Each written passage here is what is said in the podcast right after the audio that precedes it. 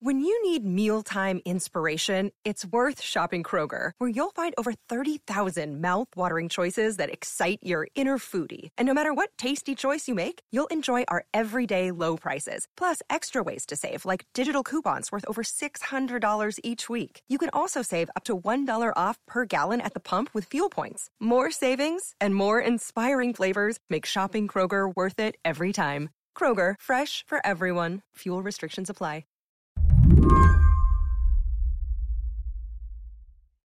So, Jim, when I imagine you right now, I'm imagining you in your home office with a calendar on the wall with September 27th circled in like red ink. Is that an accurate portrayal? Yes. Yeah. No, it's just, it's a calendar the size of the entire wall with lots of different, you know, things on it. And I just stare at it. I don't even sleep. I just look at it and, and try to theorize about how this could play out. Jim Newell covers Capitol Hill for Slate. You have a countdown clock? Yeah, pretty much. Just my life now. The reason Jim is so focused on September 27th, that's next Monday, by the way, is because this is the day when a lot of Joe Biden's legislative priorities are going to dramatically collide in Congress. Just to catch you up, there are a couple of big bills the Democrats are trying to pass right now. One is a $500 billion infrastructure package negotiated along with Republicans in the Senate. The other is a budget reconciliation bill, which doesn't require Republican cooperation at all, but it's got this jaw-dropping price tag, somewhere in the range of 3.5 trillion. Progressives want to pass the big bill first to make sure it becomes law. Moderates want to pass the compromise bill first because spending $3.5 trillion sounds like a pipe dream to them. Nancy Pelosi has said voting will start on September 27th. You've talked about it as like a drop dead date for the Democratic agenda. Well, I think it's it's a date where there've been a lot of threats going around and we'll get into all of that, but it's kind of the the point where some of these threats are going to start to come due. Progressives and moderates are basically threatening to tank each other's priorities if they don't get their own way. Part of what Jim finds so fascinating here, besides the delightful messiness, is this subtle shift in the Democratic center of gravity. Have you seen the progressives this angry or empowered since you've been covering Congress? No, no, I, have never seen them actually. you know, not to be cruel, but I've never actually seen them where I'm like, oh, they might actually go through with a threat this time. Um, that's a, that's interesting. You know, because they're not they're they're not the equivalent of the the Freedom Caucus and the Republicans, who really don't care like if they just screw up everyone else's plans. Like, yeah, the chaos is the point. Yeah, usually progressives, you know, they they try to use their leverage, but they also understand you kind of have to keep this moving as a team to prevent embarrassing everyone. Um, but this time, I think they really are willing to tank it because they, you know, this is their last shot to get through a progressive agenda for potentially a pretty long time.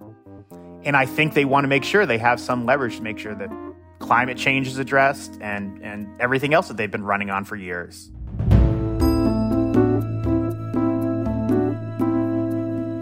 Today on the show, how the Democrats got themselves into this political mess and whether it means President Biden is about to kiss his agenda goodbye. I'm Mary Harris. You're listening to What Next? Stick around.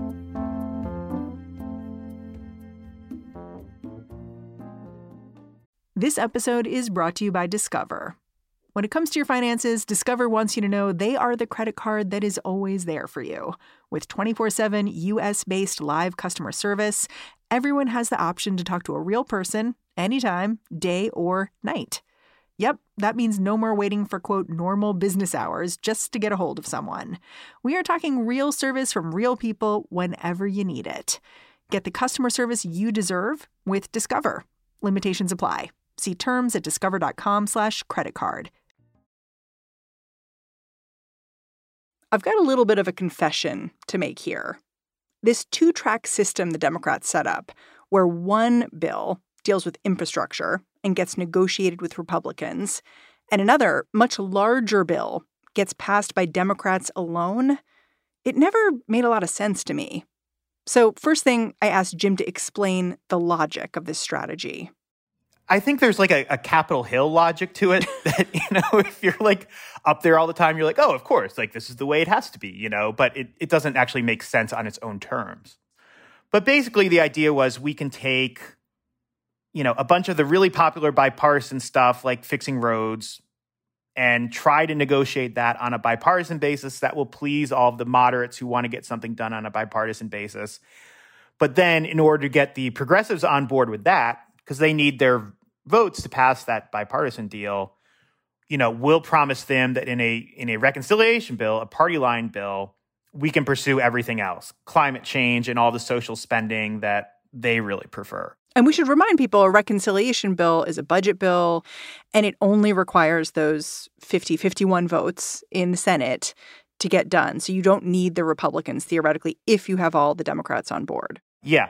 It's basically, you know, as long as something is is budget related or it can be argued as budget related and passes muster with the Senate parliamentarian, then they can put it into this this process that allows them to not have to worry about a filibuster.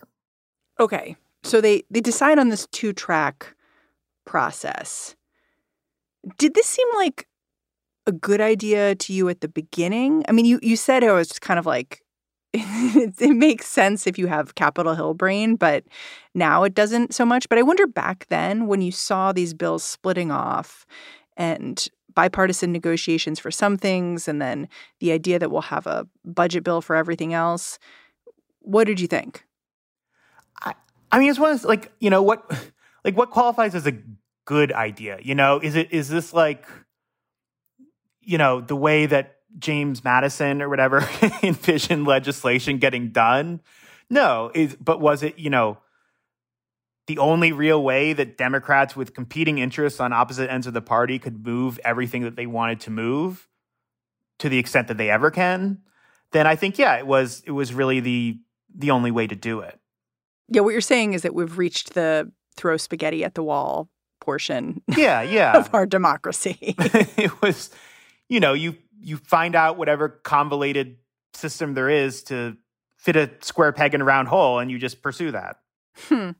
It seems to me that now, with the benefit of like a few months' time, we can see how this two track process has fallen apart in a couple of different ways.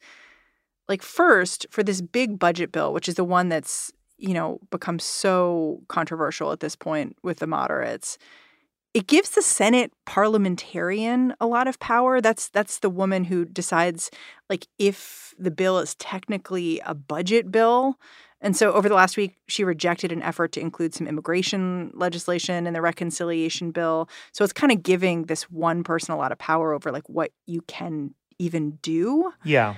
And then second, when you have these two bills moving, it doesn't encourage folks to actually resolve any of the differences they have in terms of legislative priorities. You just have everyone going their own way, and then it kind of comes together like a car crash at the end. Yeah, I mean, if you could go back to like the original thought with the two track process, it was kind of that both trains would reach the station at the same time. You know, you would get both the bipartisan infrastructure bill done and ready to be passed and sent of the president and the reconciliation bill done around the same time. So then you don't have to worry about, you know, one faction getting what they want and then leaving the other hung out to dry. But just in practice, there there's not really any way to do that. You know, if you focus all of your energies on the infrastructure bill first, as the Senate did, that's just going to be done and sitting around waiting forever, you know, for the reconciliation bill. So then it leads to a situation where you have the moderates doing everything they can to try and get that bill, you know, signed into law so that then they have leverage in the reconciliation bill and you have progressives trying to, you know, slow that process down to make sure that the reconciliation bill has time to catch up so that, you know, they can force the moderates to negotiate with them on this bill. So it's just, you know, that's kind of the problem where it's led to a lot of threats between each faction trying to get a leg up on the other. You know, the way to resolve these differences, you know, rather than just, you know, vote threatening to vote to kill the other person's bill if yours isn't done first, is to like you have to sit in a room and make a deal. Yeah.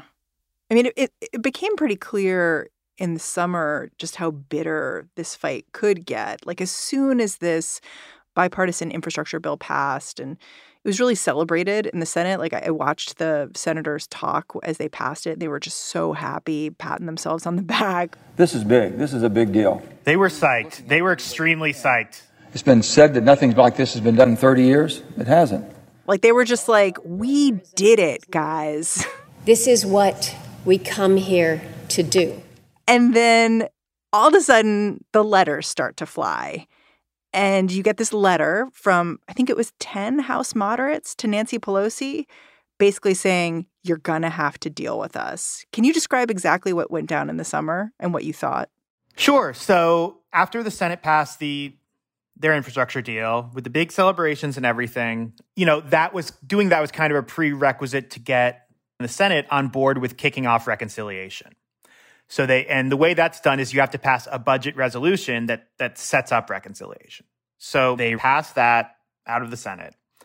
But then these 10 moderates led by this guy Josh Gottheimer who represents suburban New Jersey, they send a letter to Pelosi saying, "We will not vote for the budget resolution setting up reconciliation until we've already passed and it's been signed into law the Senate infrastructure deal." And Nancy Pelosi has got a math problem here. She can only lose three votes and still pass this stuff. That's why back in August, she compromised. She said she'd schedule a vote on the moderates' infrastructure plan for September 27th. The problem with that is that that was nowhere near enough time for the progressives to get their reconciliation bill written. Democrats haven't even agreed how much this bill should cost. Joe Manchin, the senator from West Virginia, he's already come out against the progressives very publicly. We don't have an urgency. Don't you think we ought to debate a little bit more, talk about it, and see what we've got out there? So you're not against this? You could support this three and a half trillion dollar no, plan. I cannot support three and a half okay. trillion. Okay. okay, so that now, is a okay. all right. Now yeah. we're getting to Brad. yeah, you know this 3.5 trillion handshake deal that was reached in the budget committee. You know, mostly negotiated between Bernie Sanders and Mark Warner. That was just a deal to get it the budget resolution out of that committee. Like they didn't read in, you know, Joe Manchin or Kyrsten Sinema to make sure that they were okay with that number. And probably because they wouldn't be, and they knew that. But that was just, you know, they need to get out of committee, so do it takes to get it out of committee. But it's not that there was a unified Democratic agreement, you know, to spend $3.5 trillion. If you want to compare this to Republicans in 2017, they had this big moment when they were doing their tax bill where they had a deal on the budget committee to spend to give themselves basically one and a half trillion dollars of deficit spending to work with. And that was kind of the deal. Like that, you know, then everyone in the Republican Party knew that they were writing a bill that would cost one and a half trillion dollars. And that is not where Democrats are right now. You know, they have this this space they've given themselves to write this bill, but they do not have the support to actually write a bill of that size. Oh, so you're saying like the first step is to be like, okay, let's talk about a bill. And then the second step is to be like, okay, here's the number we're all comfortable with. And then you can start talking about everything that's in there. Yeah, pretty much. You know, Republicans on the tax bill, they reach a number that everyone is comfortable with. And then they, you know, set about fiddling with everything that they could, you know, they did all the negotiations to fit under that number. Democrats just no one quite knows what the agreed upon number is that everyone is willing to spend. But it's not three and a half trillion dollars. But with the House majority so slim, the progressives, they've got pull too. And without their budget reconciliation bill nailed down, they're threatening to sit out next Monday's vote. And if that happens, none of Biden's agenda gets through. It's just so interesting because I don't get any sense from talking to you that anyone heard all of these very public rumblings about, like, well, we're not comfortable with this reconciliation bill. I don't get the sense anyone heard that and said, well, okay, how do we make this happen? Like, what do you need to get this done? And instead, it just sort of seemed like keep the trains running on time and set a deadline and keep it moving.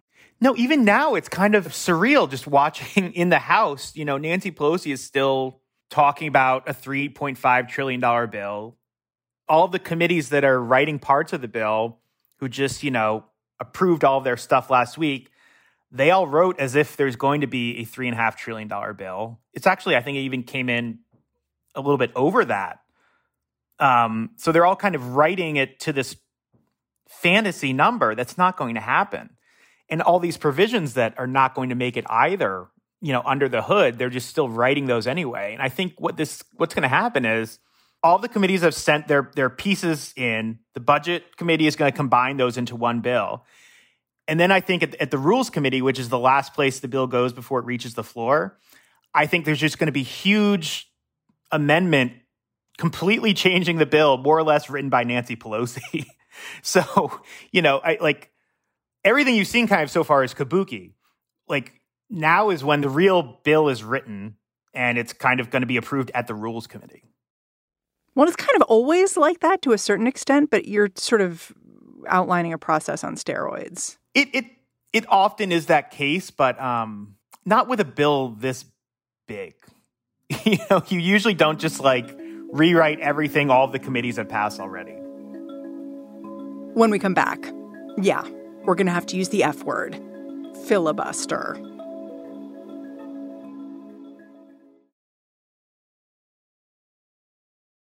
The point we're at right now, which seems really, really messy and anxious, it seems to me a point where a president or a vice president comes in and starts putting elbows on necks, you know? Like just starts saying, hey, this is my agenda. We're going to need to get her done. So, what how are we going to do that? Is that happening?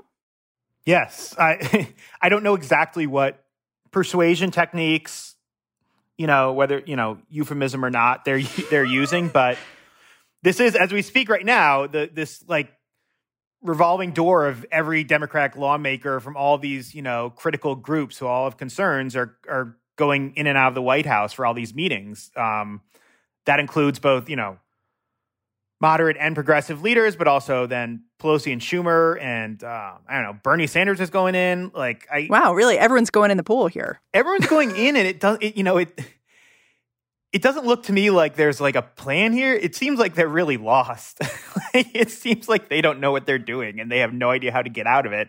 And they're just gonna have people come in and out of the White House all day until they they figure out some way to to deal with it. But it it does seem like something it's reached the difficulty level where you really need the administration to come in and remind everyone that uh, you know, this is both his presidency and their Congress is at risk of being a failure here. So they need to figure something out.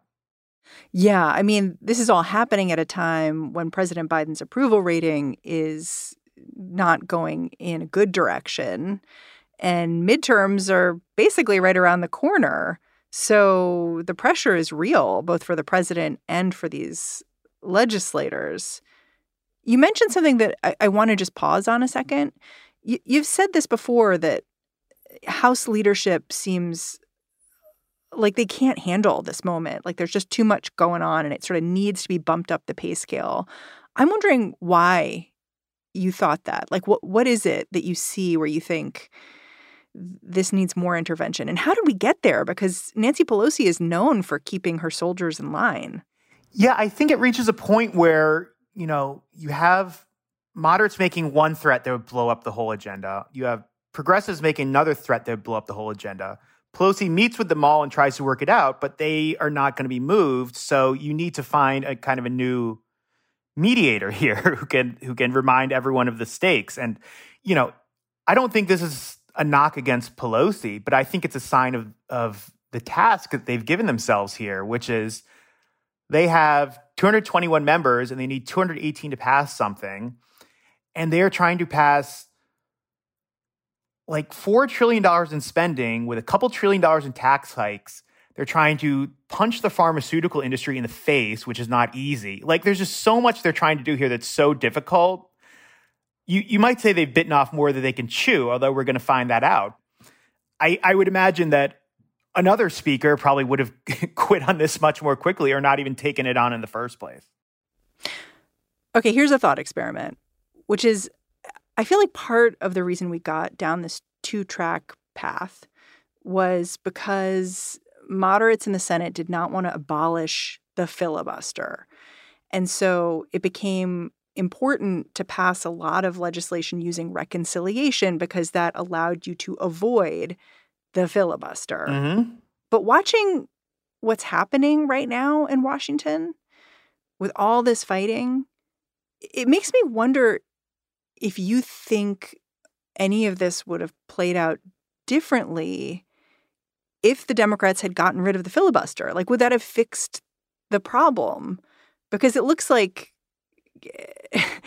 getting rid of the issue of fighting with Republicans, it's not stopping the fighting in Washington. It's just changing who's fighting. And it's certainly not stopping the messiness. Yeah, I, I think that with the 50 seat majority, I think people who think that the filibuster is the only thing stopping Democrats from getting anything done are, you know, misleading themselves a little bit there. Like, there wasn't 50 votes to raise the minimum wage to $15. It had nothing, you know, the filibuster got in the way, but they wouldn't be able to do it anyway. And I think there's a lot of issues like that. But I also think if they got rid of the filibuster, this would be going a lot more smoothly. Why do you say that? Because I don't think you have to worry about the parliamentarians stripping everything out. And there are also certain things in this bill they write, like they wanted to do this this clean energy standard on the climate change area, but then they kind of, you know, because it wasn't strictly budget, they had to rewrite it into this basically a payment program. So you see a lot of the like a lot of stuff is just being kind of retrofit to make it look like a budget item when it really isn't.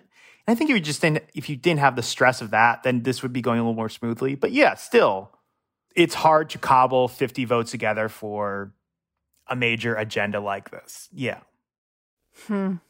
It's interesting because over the last few years, I've come to think about dysfunction and paralysis in Washington as a Republican problem. Like, primarily, Republicans were the people getting in the way and saying no to things. And I feel like this is a really good chance to reflect on that and just realize, like, oh, this is actually bipartisan. This isn't just about one party or another party. This is about the system somehow getting gummed up. Do you see it that way?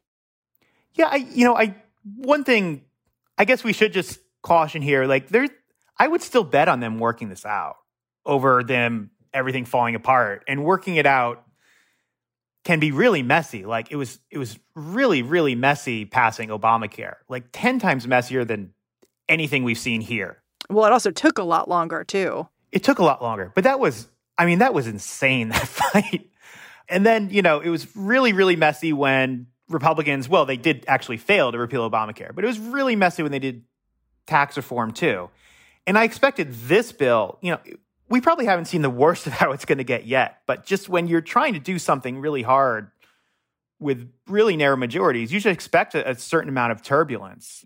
I, I just don't, I think this is really the first week where people have started to entertain the possibility that it might not get done. But I, I, I think they'll they'll figure something out. I, you know, I, I do think they could work a little bit to to build some trust with each other. That's the thing that's been missing is that you know all these paranoid ideas about oh we let, let this bill get passed first and then you know they'll they'll walk away and everything like you know that's something that people who don't talk to each other say. So I I think that's kind of the first thing they need to address here. And the trust issue is inside the party, right? It's not like Democrats don't trust Republicans, although that might be true. It's that progressive Democrats don't trust moderate Democrats and vice versa. I think that the different kinds of trusts are different. Like progressives, you know, not all of them. A lot of them think Josh Gottheimer and his gang of moderates are just doing the bidding of corporate America and lobbyists, and everything lobbyists are trying to do is being funneled through them. And so that's their their paranoia that these guys are just kind of agents of of watering everything down. Um, I think moderates, it's not so much that they don't trust progressives. I think they just think that progressives are crazy. you know, I think that they think progressives like trying to do everything. If they did everything they'd want, then, you know, Democrats would lose elections for the next 100 years. That's kind of how moderates view progressives. So, how are the Republicans feeling right now? Like, are they just like, oh my God, they're so nail, happy. po- nail polish emoji? They are so, they, they are absolutely loving this they don't really have to do anything now. They can just kind of watch and let Democrats tear their hair apart. Republicans are starting they're starting to see the possibility of a total victory here, you know, where Democrats don't get anything, like either of these bills. And I think, you know, they want to defeat both. Jim Newell, thanks so much for joining me. Thanks for having me. Jim Newell is a senior politics writer here at Slate. And that that is our show. What Next is produced by Carmel Delshad, Mary Wilson, Davis Land, Daniel Hewitt, and Elena Schwartz. We are led by Allison Benedikt and Alicia Montgomery. And I'm Mary Harris. You can go track me down on Twitter. I'm at Mary's Desk. You're going to want to stay tuned to this feed tomorrow. Lizzie O'Leary is going to be here with our Friday show, What Next TBD. She's going to talk about why the U.S. needs to improve its rapid COVID testing game and what that could mean for the future of the pandemic. All right, catch you back here on Monday. Judy was boring. Hello. Then Judy discovered ChumbaCasino.com. It's my little escape. Now Judy's the life of the party. Oh, baby, Mama's bringing home the bacon. Whoa, take it easy, Judy. The Chumba life is for everybody. So go to ChumbaCasino.com and play over 100 casino style games. Join today and play for free for your chance to redeem some serious prizes. chumba ChumbaCasino.com. Purchase necessary. Void where prohibited by law. 18 plus terms and conditions apply. See website for details.